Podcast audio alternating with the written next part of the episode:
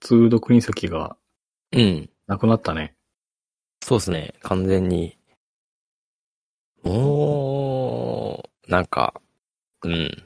なんか、今年はやめようみたいな感じになったんでしょうね。うん。なんかね、ちらほら、11月ぐらいからやるイベントととか、増えてきてる気はするんですけどね。ね増えてるよね。うん。やけど、なんか、うん。大規模になるんでですね。イベントが。そうね多。分、なんかね、結構絞ってる感じしましたもんね。あれ見てると、その、他のイベントのやつ見てると、1000人とか2000人とかじゃなくて、100人以下とか、が普通になってるっていう気がしますね。ツールドシャンポンとかはね、やるって今回言ってた。ん。なんか、ちゃんぽん、規約があやふやで、ちょっと盛り上がってましたね。そうなんうん。えっと、何やったっけ。募集要項のとこには、ワクチンのことについて書いてないけど、はいはいざこう、申し込むところい。うん。には、ワクチン2回、県外の人は2回接種してくださいみたいな感じのことを書かれてたっていうか、そうなんだ。まあ、いわゆるワクチンパスポートってやつですかね。えそれが書かれてたらしくて、どっちなんみたいな感じとか、はっきりしてみたいな感じのことはちょっとタイムラインで話に出てて。ー、そういう時代になったんだね。うーん、まあなんかアメリカも結構そういう感じになってますもんね。 うん。ワクチンパスポートありきみたいなところ増えてるっぽくて、州によっては。で、最近だと NBA の選手の方が、結局、ワクチンを未接種だと、ホームゲームに出られないみたいなはは。ことが言われてて、スタッフとかに関してはもう義務化してるらしくて、はいはい。で、選手の方は、まだ、自分の判断でっていう感じらしかったんですけど、まあ、やっぱりね、ホームゲーム出られないっていうことは、半分出られないってことになるんでですね。で、それが、州、カリフォルニア州の条例で決まってるらしくて、おう。で、それでカリフォルニアのチームの選手が、宗教上打てないとか、あるじゃないですか、いろいろ。うんうん。打た打たないとか、あと昔なんか、そういうので、体調崩して、あんまり打ちたくないみたいな人とかもいるっぽくて、そういうのを、でいろいろ、ちょっと、ごたごたしてましたね。ええ多分、もうじきしたら日本も増えてくるんじゃないですかね、そういううんうん。ワクチンマウントが取れる時代。マウントというかね、まあなんかいろいろですよね。あの辺。ちょっとって感じになってますよ。うん。うん。 10月に入って、緊急事態宣言が明けたけど、なんか変わった10月に入って、なんか、あれですね。値上がりしてますね、いろいろ。おー。うん。全然緊急事態宣言と関係ないって話なんですけど。なんか関係あるのかって今すごい考えちゃった。うん。いろいろ値上がりしてるって思って。そんぐらいかな。なんか、特に、開けても、大した変わってないですね。うん。全然飲みに行くってこともないし、外でご飯食べるってこともないし、うんうん。 10月になりましたって感じですよね。そんぐらいしかない。 なんかあります ここ2ヶ月ぐらい、ずっと天神、あ、天神ってあの、福岡で言うと、博多に並ぶぐらいの街なんですけど、うん。あそこの天神を毎日朝から夜まで働いて夜の街ずっと帰ってたんですけど、やっぱ9月の30日と10月1日の人出が全然違ったっていうへえ。なんか、あ緊急事態宣言って意味あったんだと思って。まあ、そうなんでしょうね。単純にね、店が開いてないと来ないっていうことになりますもんね。ねえ酒類提供っていうのが始まったっていうのが、でかいんだなと思ってね。営業時間は変わってないんですかね。 8時と、あと一部の、なんか、認定店みたいなところは9時までああ、お酒提供できるみたいで。うんうんだから自分がいつも10時ぐらいに外で歩くけど、うん、うん。すごい多くて10月1日になった瞬間に。へえ。で、みんなやっぱりすごくこう、明るい感じで街歩いてるから、あー飲んでるんだなと思って、ああね。我慢していらっしゃったんだろうねと思って。まあ、そうですよね。どっちかって言ったら、お金、あ、お金じゃねえや。お酒飲めるとかより、要は、コミュニティに入っていけるっていうのが大きいんでしょうね。まあ、あの、ぜひ、経済を回していただいてと思いながら、自分は一部でも早く家に帰りたいと思って歩いてる。いや、家が一番ですよ。そう。 もう疲れたら早く帰りたいっていう。ただそれだけ。うん。いや、元気やなって思います。うん。うん。まあでも街に活気が出てくるのは、いいことなんじゃないかなっていう。これから経済を一気に多分回していくだろうから政府もね、ねうん、人手が増えて、いいんじゃないかな。とりあえずうは。ん。そうですね。うまく回ってくれるようになれば、じわじわですよね、この辺もね。うん。はい。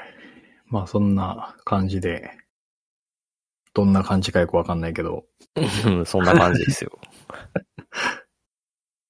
前回、ロードバイク、今、買いなのかっていうテーマで話をしたんですけど、はい。まあそのテーマに対して、あるコメントをいただいたので、今日はそのコメントに回答するような形で取り上げていきたいなというふうに思ってます。はい。えーまずいただいたコメントなんですけれども、K さんからお問い合わせいただいてます。K さんありがとうございます。ありがとうございます。いただいたコメントが、えー周りに自転車乗りがいない初心者のため、各配信いつも楽しく学ばせていただいてます。これまでずっと人から譲ってもらった自転車を使っていたのですが、資金が貯まったので、新品の自転車を検討しています。ただ、欲しい自転車が完成車ではなく、フレーム外でしか手に入らないもののようで、フレーム外の作法が全くわからないため手が出せない状態です。もしよければ、フレーム外の作法やコツ、自転車屋の選び方的な話が聞けると大変嬉しいです。よろしくお願いします。ということで、もうあの、周りに自転車がいない初心者の方ということで、まあこの番組がまさにターゲットとしている方が聞いていただいているということで、パーソナリティの僕としてはすごく、このコメントをいただいた瞬間に、超嬉しくて、すぐ取り上げようというふう、うんに。すぐ来ましたもん、連絡が。 そうそ次これね、みたいな感じで。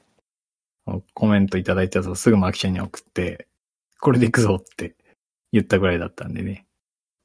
なんか内容もね、すごくワクワクするような内容でいいなと思って。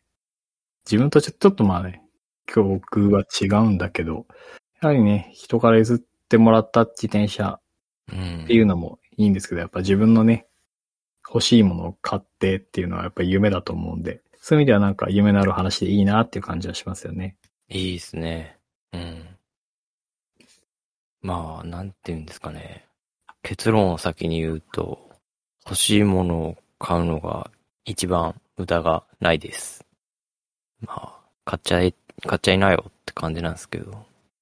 はい。ということで、エピソード54を これで終わりたいと思います。うん。フレームの買い方の作法、コツ、作法、コツ、ルールとかわかんないですけど、まあ、個人的に、こういう、自分だったらどうするかとか、どういう目線で選んでいくかとか、お店選びとかですね。うん。っていうのはちょっと少し参考になればいいかなっていう範囲で、ちょっと今から言っていく感じになりますね。はい。ということで、今回のテーマは、この K さんの質問に答えていく形で、ロードバイクの買い進め方、かっこはてなぐらいの感じでやっていきたいと思います。そうですね。フレーム買いの仕方みたいな感じですかね。うんうん。まあ、前回のエピソードでも結局話はしてたんだけど、こういう場合はもう先にフレームを買っちゃっていいのっていう。はい。買っちゃってください。で、もう、前回のエピソードでも言ったんですけど、まあフレーム以外はですね、後でどうとでもなるんで、うんあ、欲しいって思うフレームがあるのならばもう買ってください。うん。責任は持てませんけどって感じですけど。自己責任範疇で。そうそうそう。まあね、どうとでもなるんでですね。うん。よっぽどのことがない限りは。なんで、買っちゃいましょう。で、注意点が2つあって、フレームオンリーで買うときですね。はい。で、まあ、フレームによってはですね、特殊なスモールパーツとか専用部品がある場合があるんですよ。うん。で、その辺をしっかり取りこぼさないように買ってくださいって感じですね。まあなんか中古とか、あとはその、デッドストックのフレームとかになると、そういう細かいパーツがなかったりとか、たまにあったりするんですよね。うんうん。なんで、その点だけ注意してくださいっていうのと、あともう一個、フレームを買うときに、まあ、う買うっていうことは、販売者がいるっていうことになるんですよね、結局。うんうん。その販売者の方に、まあそういうのが、どういうのが、を、そのなんていうんですか、パーツ関係があるかっていうのを聞いて、あと、それがお店だったら、どういうふうに今後組んでいきたいかみたいな相談もしっかりしてくださいっうんうん。ていうのが2点目ですね。まあ、買うときそ、その辺だけ注意してれば、まあ、間違いないかなとは思います。まあ、基本的なことではあるけど、サイズもそうだよね。そうですね。結構ね、フレーム替えって大変なんですよ。うん。いろいろね、勉強しないといけないことが多いっていうのもあると思うけど、まあその点で勉強になるんでですね。まあ、一つ一つやっていく感じにはなりますね、多分。でも自分で自転車を買うっていうのが今回で、おそらく K さん初めてなんだよね、初心者っていううんうんうん。いきなりそっちに走ろうって思えるのが、すごい勇気があるなと思って、自分からすると、純粋に尊敬だな。確かに、うん、勇気あるなって思いますね。え、で、フレーム買った後、どんな感じの流れに買っていけばいいのかな買うものいっぱいあるよね、実際。いっぱいありますね。ねちょっと思い浮かぶパターンが3つあるんですよね。はい。そのパーツを買うパターンとかいうパターンとかになるんですけど。で、まあ、一つ目は、パーツ全般を組んでもらうお店で購入する場合ですよね。ん、うん。まあ一番楽っちゃ楽やし、手っ取り早いんですよね。もう知識とかなくても、このフレームで、このパーツで、こう組みたいんで、パーツ揃えてもらっていいっすかみたいな感じで頼む感じにはなるんですけど。まあ全部ね、お店に任せられるんで楽っちゃ楽ですよね。はいはい。ただ楽な分お金がめっちゃかかるっていう。まあ、その辺はトレードオフというかね、うんなるんですけど。で、そうですね、今は特にそうなんですけど、販売元とか代理店とかの在庫次第になるんで、その、まあパーツが揃わないとかいう状況もあったりするんですよね。はい。なんで、フレーム買って乗れるのが、フレームは手元にあるのに、乗れるまでにめちゃくちゃ時間かかるみたいな状況もあったりするんですよね。うんうん。だから、まあ、その辺は、お店と相談したりとか、する感じにはなりますけど、うん。まあ、その分、手間はかからんし、お金はかかるけど、時間は少しかかるかなっていう印象はありますね。うん。まあ、パーツが揃わないと、お店側も組めないんでですね。どう頑張っても。なんで、時間がかかるかもしれないっていうのはあります。 2021年モデルを買ったはずなのに、完成する頃には2022年モデル出てるとか。ああ、もうね、夢を買うんでですね、そこは。時間を買うわけじゃないんで、我慢しましょうじゃないけど。ああ、そうなる状況ですよね。今の物流のあれとか考えたら。なんで、まあ、コロナを憎みましょうって感じですね。で、お店自体もね、多分ね、全部任してもらった方が楽なんですよ。ああ、変にこう、わけわからんパーツとか持ってこられるより、うん。自分ところで揃えてやった方が圧倒的に楽だと思うんですよね。お店自体も。だし、やっぱり、儲けも大きいんですよね。うん。販売の方で儲けが出るんでですね。なんで、その辺もあって多分、お店としては、ウェルカムな感じになると思います。うん。うん。あ、このフレームですね、みたいな感じで。じゃあこういう風に組んでいきましょうか、みたいな感じで、まあ予算とあれで決めていくっていう感じにはなると思いますけど、多分そんな感じの、割と優しいテンションでいろいろ相談にも乗ってくれると思います。どれくらい知識がいるんだろうね、そういう人と話すとき。もう、あんまりなくても相談に乗ってくれるもんなのかな。あのね、要望さえと伝えれば、向こうでいろいろ案は出してくれると思うんですよね。なるほど。ここは妥協したくない。で、ここは妥協してもいいみたいな、あるじゃないですか。うんなんか。うんうんだから、その辺で、お店の人とコミュニケーションを取っていくっていう。なるほど。そう。だからまあ、本当理想の自転車を組みたいとかになったら、密にコミュニケーションを取った方がいいっていうのはあって。うんまあそれはまあ、店頭でもメールとか電話でもいいんですけど、こういう感じで行きたいみたいな感じを明確に描いてから伝えた方がいいかもしれないですね。理想があるなら。まあとりあえず乗れるようにだけしてくれればいいってなるんだったら、まあ、全然あるもので組みますみたいな感じでできると思うんでですね。でなるべく安くしてとか、まあそういう要望が伝えやすいっていうのは確かにすごくありますね。うん納期早めでとか、はいはい。すぐ乗れるようにしてとか、ものすごく安くしてくださいとか、めちゃくちゃかっこよくしてくださいとか、いろいろあると思うんですよね。うんうん。それがまあ夢なんでですね。だからまあそういう風になると、まあ、うちでパーツ買ってくれるんだったらみたいな感じもあるし、頑張りますって感じのお店もなると思います。なるほどね。うん。で、二つ目のパターンが、パーツ全般を自分で用意して、お店に持ち込んで組んでもらうっていうパターンですね。うん。これに関してはもうね、あらかじめパーツを用意するっていう感じになるんで、まあ、あの、なんていうんですかね、走れるようになるまでには、時間はそんなにかかんないですね。うん。で、あとはまあそうですね。さっき言ったみたいな感じだと、まあお金はそんなにかからないですよね。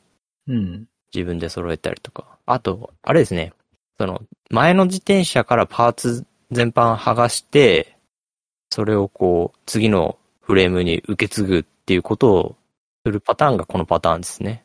はいはい。それで組んでもらうっていう感じなんですけど、まあ、それのやり方が多分、このパターンで一番多いかなっていう気がしますね。うん。うん。まあ、パーツをお店に持ち込むっていう感じでは。で、そうですね。そういう時に一番ネックっていうか問題になってくるのが、新しいフレームのあれでしか使えないパーツとかもあったりするんですよ。うん。まあ、専専用パーツとかさっき話したんですけど、あとはまあ企画とかですよね。BB の企画だったりとか、はい。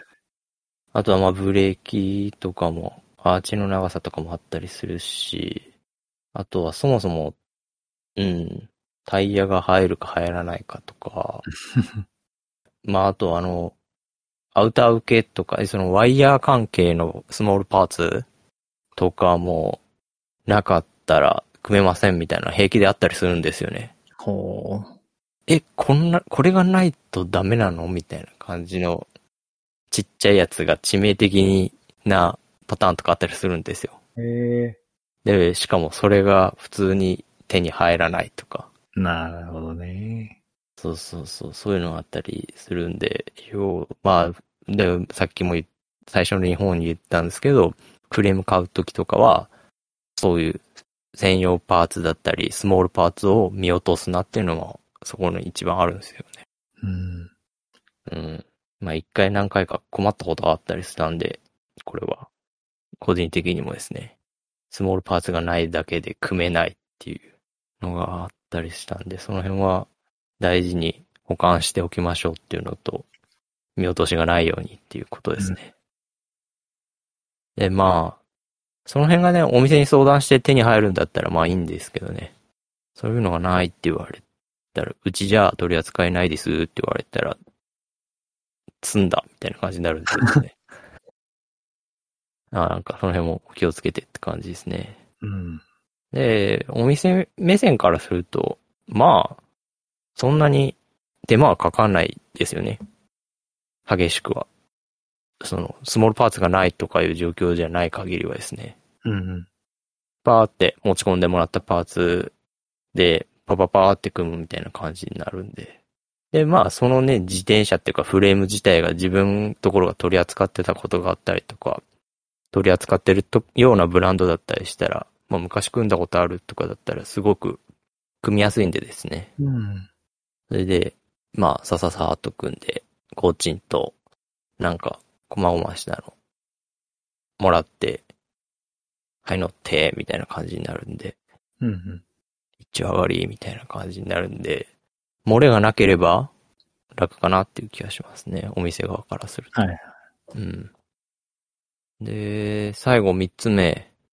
今までこう、お店に全部任せる。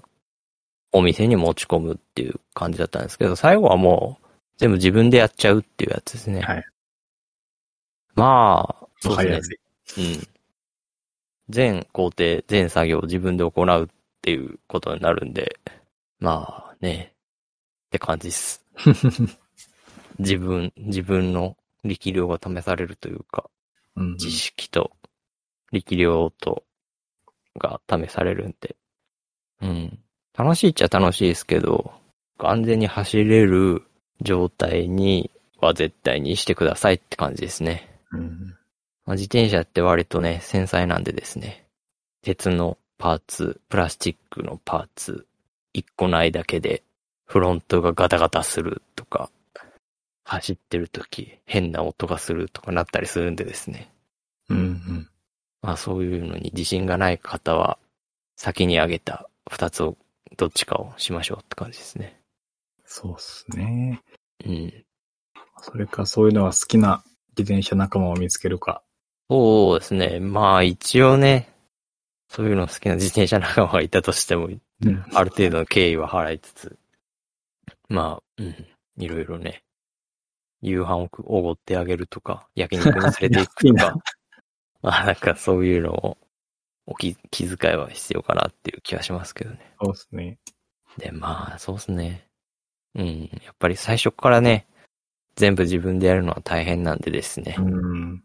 まあ、フレームの購入先に任せるのが楽で確実かなっていう気はしますね。特にこう、馴染みがなかったりとか、初心者だったりするとですね。うん。おそらく、メルカリとかで買うような感じではなさそうなんで、この文を見る限りでは。そうですね。うん。難しい。まあなんか、うん、判断は難しいですけど、まあ、もしですね、まあ、そういうヤフオクだったりメルカリとかで、個人で買う場合は、購入先がお店じゃない場合ってことですね。は、その、そのフレームのメーカーの取扱店にお願いす、その組んでもらったりするのをお願いするっていうのがいいかもしれないですね。ああ、なるほど。うん。やっぱりその、スモールパーツとかなかったりしたら、コネクションで取り寄せてもらえたりとかしたりするんでですね。はいはい。だからまあ、そうですね。何にも取り扱いがないお店、自転車屋さんにポンって持っていくよりは、そのフレームのメーカーの取り扱いがあるお店に持ってった方がいいっていうのは近道っちゃ近道ですね。ちなみにそれ、キャニオンとかだったらどうすればいいのドイツ、まさかの。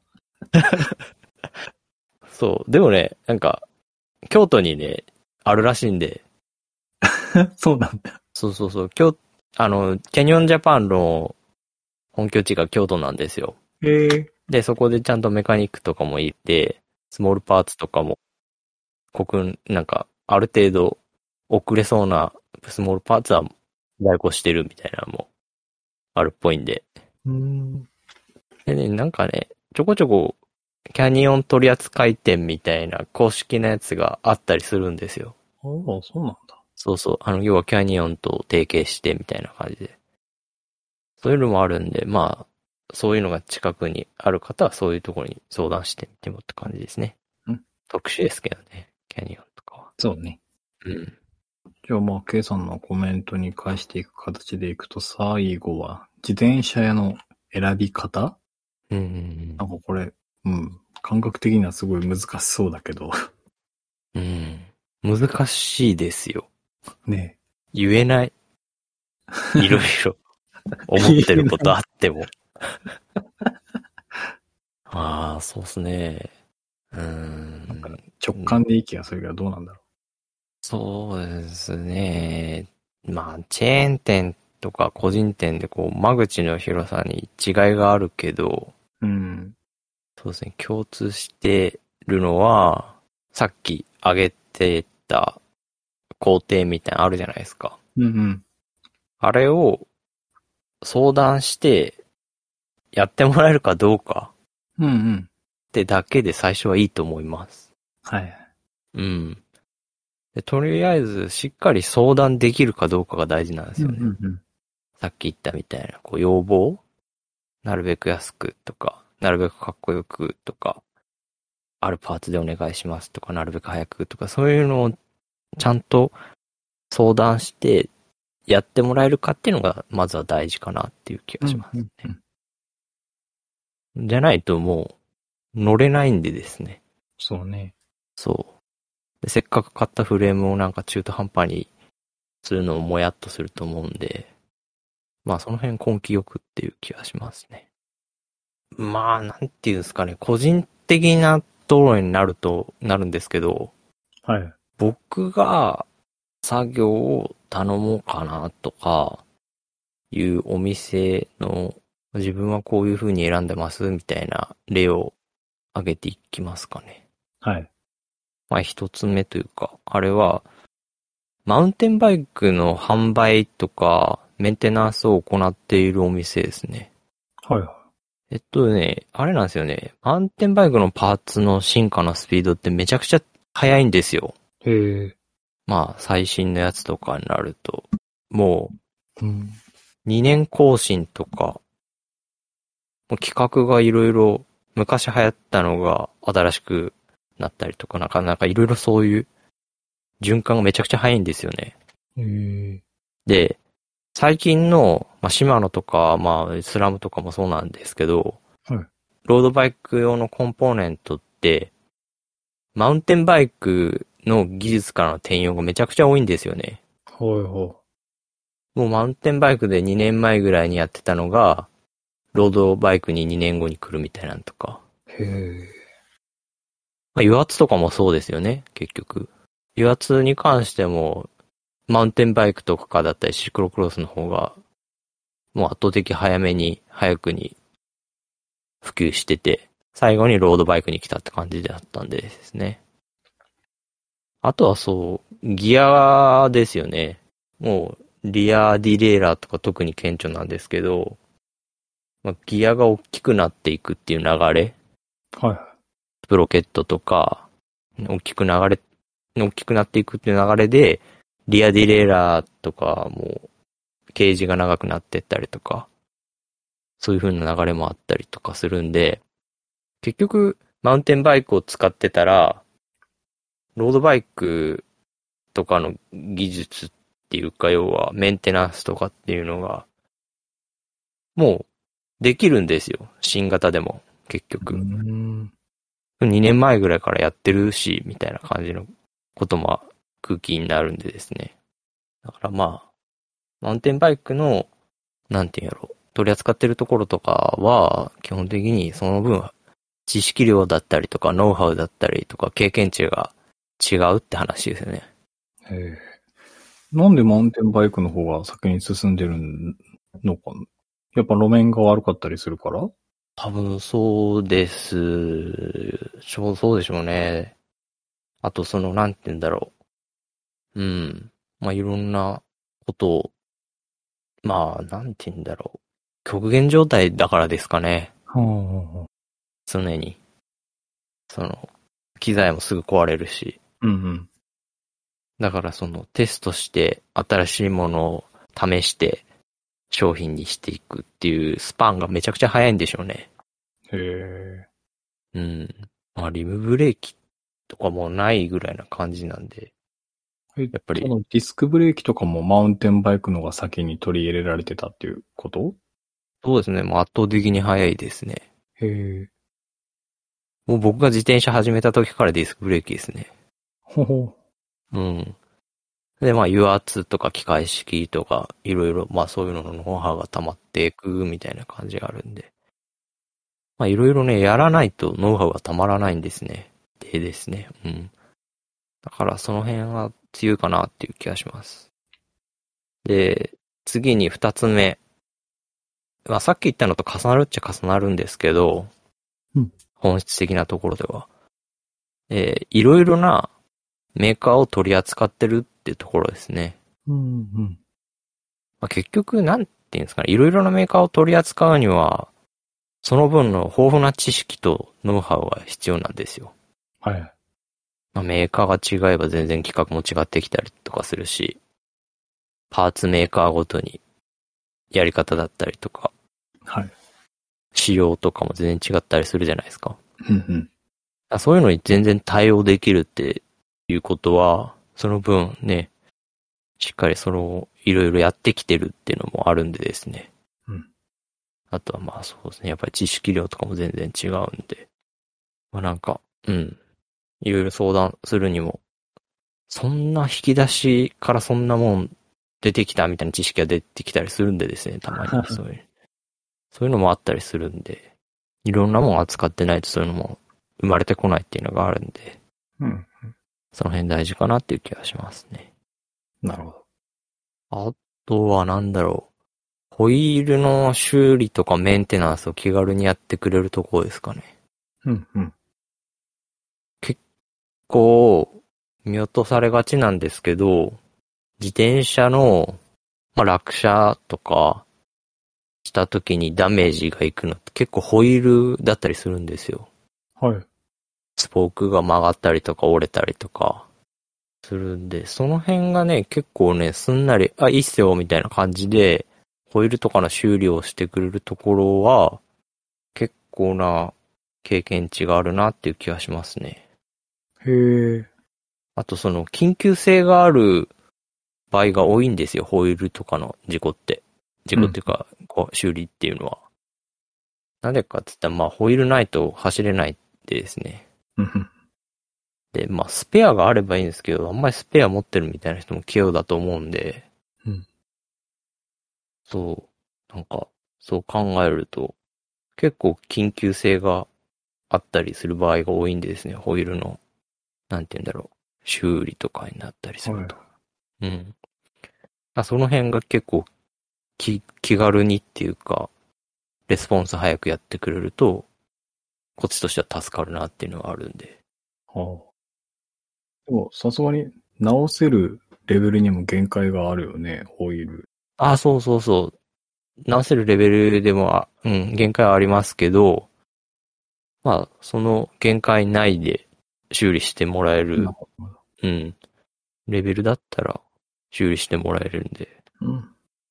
参考までにスポークが一本折れたりした場合って、替えのものがもしなかったら、お店側はごめんなさいっていう風に言われちゃうのかな。まあ、多分、納期とか、いつぐらいみたいな感じの言われと、言われるとは思うんですけど、まあね、あるところにはあるんですよ。そういう、スポークが普通に在庫してるとか、へえ。要は、スポークの長さが合わないんだったら、その同じメーカーの同じ銘柄の、要は長いスポークを切ってネジをあれして、組み込むみたいなことをするところもあるんですよね。へ緊急性を要するときに緊急的にそういうのができるとか。ー確か、それかっこいいな。そう。だから、そういうのもあったりするんで、そういうのをできるってなったら、あ、この、この自転車屋さんはすごい、次も使おうっていうか、次なもるよね。うん、なるんでですうね。だから、そういう風に技術もあるんだなっていうのもなるし、って感じかな。はい。で、あとはまあそうっすね。話とかフィーリングが合う店がいいかなっていう気がしますね。それすごく大事な気がする。そうそうそう。まあ結局ね、長く付き合っていくには結構重要なんでですね。うん。この辺。まあなんかね、ちょっと、あれなところには目をつむろうぐらいな感じでもいいん で、もうこの辺は大事ですよ、やっぱり。なんかあった時にすぐ持ち込めるっていうのが一番大事なんでですね。うん。自分じゃどうしようもねえわっていう時に、ああ、持っていくか、みたいな感じで思えるとか、まあ、ちょっと腰は重いかもしれないですけど、まあなんかそういうので持っていけるっていうのは、自転車を楽しむ上では、一つの安心材料になるんでですね。うん。まあその辺が大事かなと。結局、人ですからね。うん、そうなんですよね。そうですね、もう一個、ある、かな。なんか、僕は、結構そういうのをやるんですけど、知り合いと情報交換ですね。ああ。うん。まあ、口コミじゃないですけど。まあ、あるんですよ、結構。あ、あの店、ああいうことやらかしてたみたいなとか。あの店は二代目になって、ちょっとひどいとか。へえ。あ、この店はめちゃくちゃ自転車を売ってるけど、技術力とかメンテナンスとかのあれに関してはダメだみたいなとか。おー結構辛口でいろいろ情報とか入ってきたりとかうんうんうん。あったりするんですよ。あ、あ、この誰々さんが結構腕いいよとか。うんまあ、そういうのですよね。口コミ。あとはなんだろう。初めて行くところとかは特にするんですけど、まあブログとか SNS をチェックですね。はいはい。それでもうね、結構ね、お店の人の癖とかも分かったりするし、確かに。あこの辺こだわってるとか、あったりするんですよね、やっぱり。あ、こう、人となりっていうか、なんとなく分かったりとか、する子供あったりするし。うんうん。だからその辺ね、発信してる人とかが、発信してたりしたら、まあそういうの見ていくとかもありかもしれないですね。うん。YouTube とか上げてるお店とかもあるよね。あ、ありますね、なんか。まあああいうの見るのもいいし、だよね。うん、そういうのを見て参考にするのもいいかもしれないですね。うんうん。で、まあ、どうなんですかね。これはもうね、僕個人だけになるんですけど、キャニオンの自転車を受け入れてくれるっていうのはもうね、最後にでっかいハードルにはなるんですけど、うんまあここもあるかなっていう気がします。なるほど。うん。まあ、嫌な、嫌な顔一つだけで済めばそれでいいかなっていう。うんうん。マキちゃんにとっては死活問題。そうですね。まあ、うん、自分でんどうにかしますけど、ある程度のことは。うん。だけど、その、イベントとかで車検が必要とかになったりすると、自転車屋さんに持っていかないといけないんでですね。うん。まあなんか、そういうい、いなんていうんだろう、定期的にプロの人に見てもらうっていうのは大事かなっていうのもあるんでですね。確かに。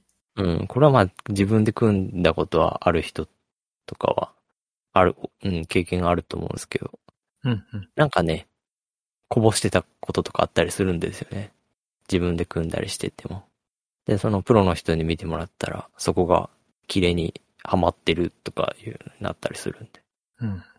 ちゃんと自分で組むっていう人も、ある程度、行きつけじゃないですけど、まあ、かかりつけ医みたいな感じですかね。はい。たまにしっかり見てもらえるみたいなところあった方がいいかもしれないですね。そんな感じかな。うんうんうん。うん。まあ、うん。お店行って、話して、仲良くなってみたいな感じがいいかもしれないですね。うん。最近のお店ね、ちゃんとね、コミュニケーション取れるところが増えてき たんで。最近のお店 ね。うん。あ昔はちょっとひどかったんで。まあ、いろいろ、いろいろな話を聞くんで、うん僕も、個性的だなっていうお店が多いですね。よく言えばね。うん。濁しますよ、そこは。す ごく。個性的だなって思います。うんうん。そんな感じですね。うん。なるほど。K さんがもしフレームをお店で買われるんだったら、まずそのお店に一度相談をしてみるのがいいっていう感じになるのかな。うん、そうですね。うんうん。もしそのお店があんまり合わないとかいうような話があれば、さっきのまきちゃんが言ったようなものを一つ参考にして、他の自転車屋さんを探して相談してみるとかのもありですよっていう感じかな。うん、そうですね。まあ、いろいろね、こう、いろいろ上げてきましたけど、うんうん。うん、なんかまあ、大変そうだなって思えるかもしれないですけどね。まあ、こう、理想を叶える過程での些細なことなんでですね。うんこの辺は。まあ、メインはですね、その、理想を叶えた自転車で楽しく、安全に自転車に乗るっていうのが大事なんでですね。うんうん。まあ、ちゃんとじゃないけど、まあその辺を、何を楽しみたいかを考えて、ね、気楽に考えていきましょうって感じですね。うん。まあでも、フレーム手に入ったらワクワクしながら部品とか探すんだろうな、きっと。いや、もうね、どうしてやろうかみたいな感じになると思いますよ。うん。どうとでもなるんでですね、本当に。うんうんだからまあそうですね、いろいろ見ながら、ニヤニヤして、 デアゴスティーニじゃないけど、うん。毎月パーツを買っていくみたいなとか、ねそういう楽しみ方もできるし、うん、手元に置いてたらもう早よ乗りてえみたいな感じになって、なるよね。うん、もう今の自転車から全部剥がして、乗 せ、乗せ替えようみたいな感じにもなったりすると思うし。どうもそうですね。知り合いとかにパーツ余ってないみたいなのとか聞きまくったりとか、まあ、したりもするし、あとはもうね、いろいろ通販サイトとかめちゃくちゃ見たりとうんうか、んそのね、いろいろやるのが楽しいんでですね。うん。うんうん。確そかこに。はもう自転車っていうかフレーム組の楽しさでも一つでもあるんで、うん。なんかそういうのもいろいろこうね、なんかいい考えみたいなのとか聞きながらとかですね。そういう感じでやってみてはいかがでしょうかっていう気もしますね。まあ楽し、楽しいやろうなこれから、うんうん楽しみましょう。うん。ちなみに今乗ってる自転車は、リムブレーキで、今度買うやつがディスクとかだった場合って、もう結構ガラって変わる感じになるのか。そうですね。まあまあガラッと変わりますね。だよね。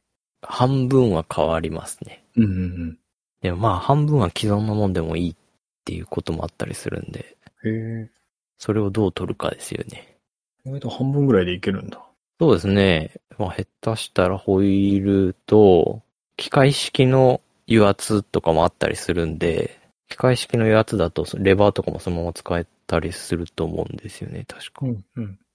だからまあ、あんまり調べてないんで何とも言えないですけど、うんうん案外、スッと行くこともあるかもしれないです。なるほど。まあ、あとは互換性の問題とかもあるんでう、んその辺があれですけど。その辺ね、互換性の問題とかの、あれになってきたら結構沼に陥るんですよね。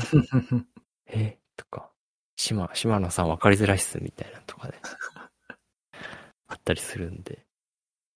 でもなんか、うんそこでこう、その互換性を叶えてくれるスモールパーツを出してるニッチなメーカーとかもあったりするんですよね。うんあそこがね、自転車の楽しさっていうのもあるんですよね。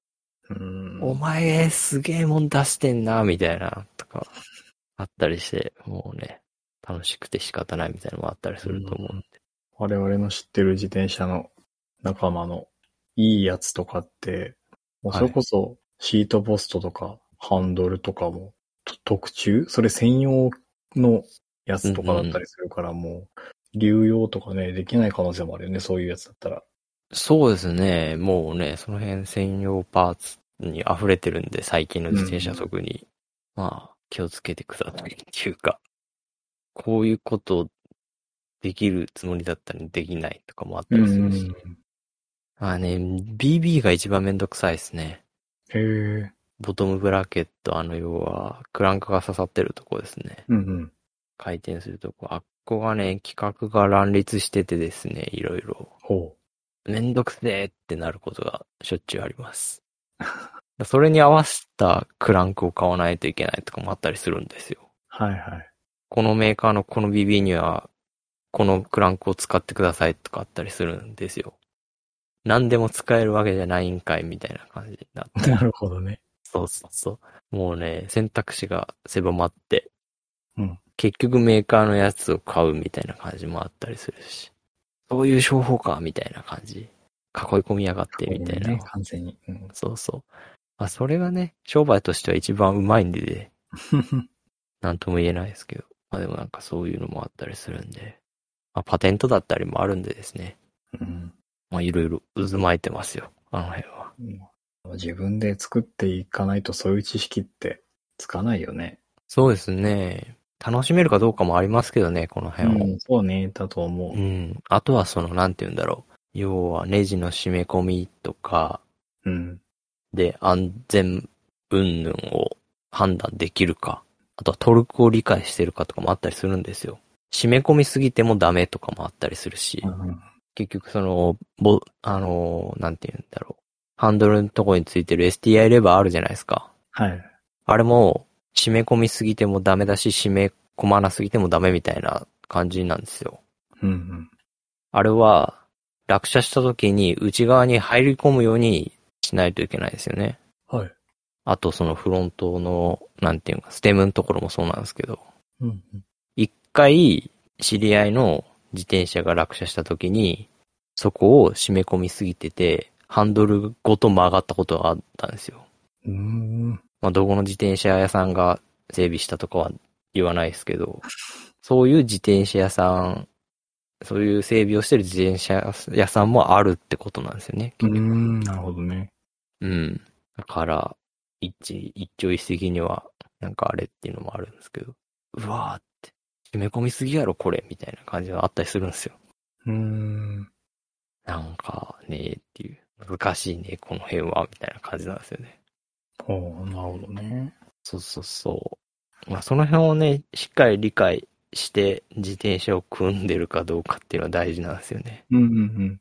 まあ結構安全だったりとか、機材の保守性に関わってくるんで、何でも締めりゃいいっていうもんでもないっていうか、うん。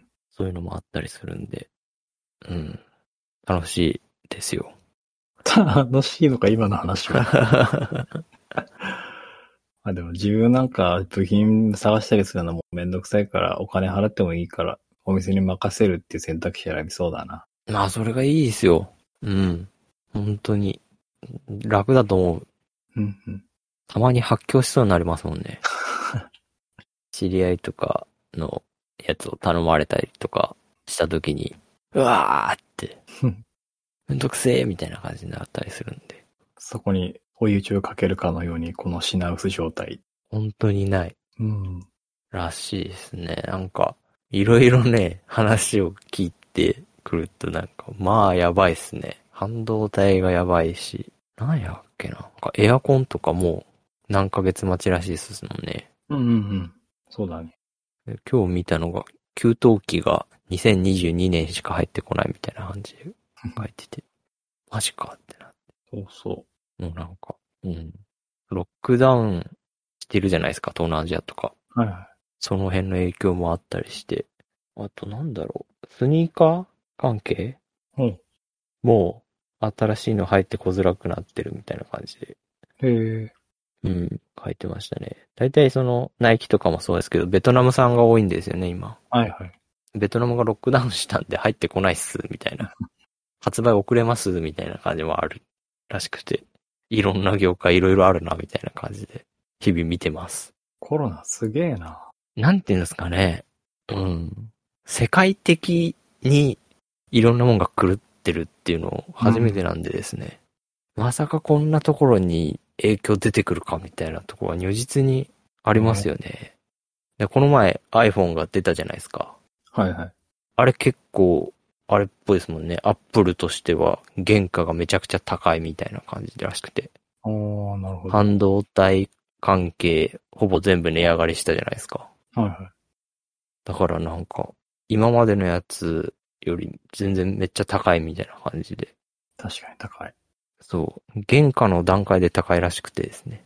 うーん。まあ、赤字にはなんないと思うんですけど、なんか、思ってたより儲けが少ないみたいな感じっていうか、らしくて、なんか、うん。もう、あの天下のアップルでさえって思って。うん。あそこの会社はアプリで儲ける方だからね。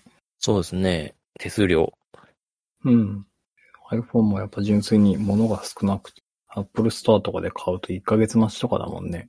ああ、やっぱり、うん、やっぱその辺でも出てるんでしょうね。初期ロットに関しては、ある程度、そこそこの数は揃えたけど、その後はもうわからんよって感じですよね。ん。店頭に今ね、ある分はあるけど、それがなくなったら、なかなか入ってこないっていう感じだけどね。次はわかんないっすってやつ。2年待ちとかだった ら。それ次のやつ出るやつやんみたいな感じになるっていう。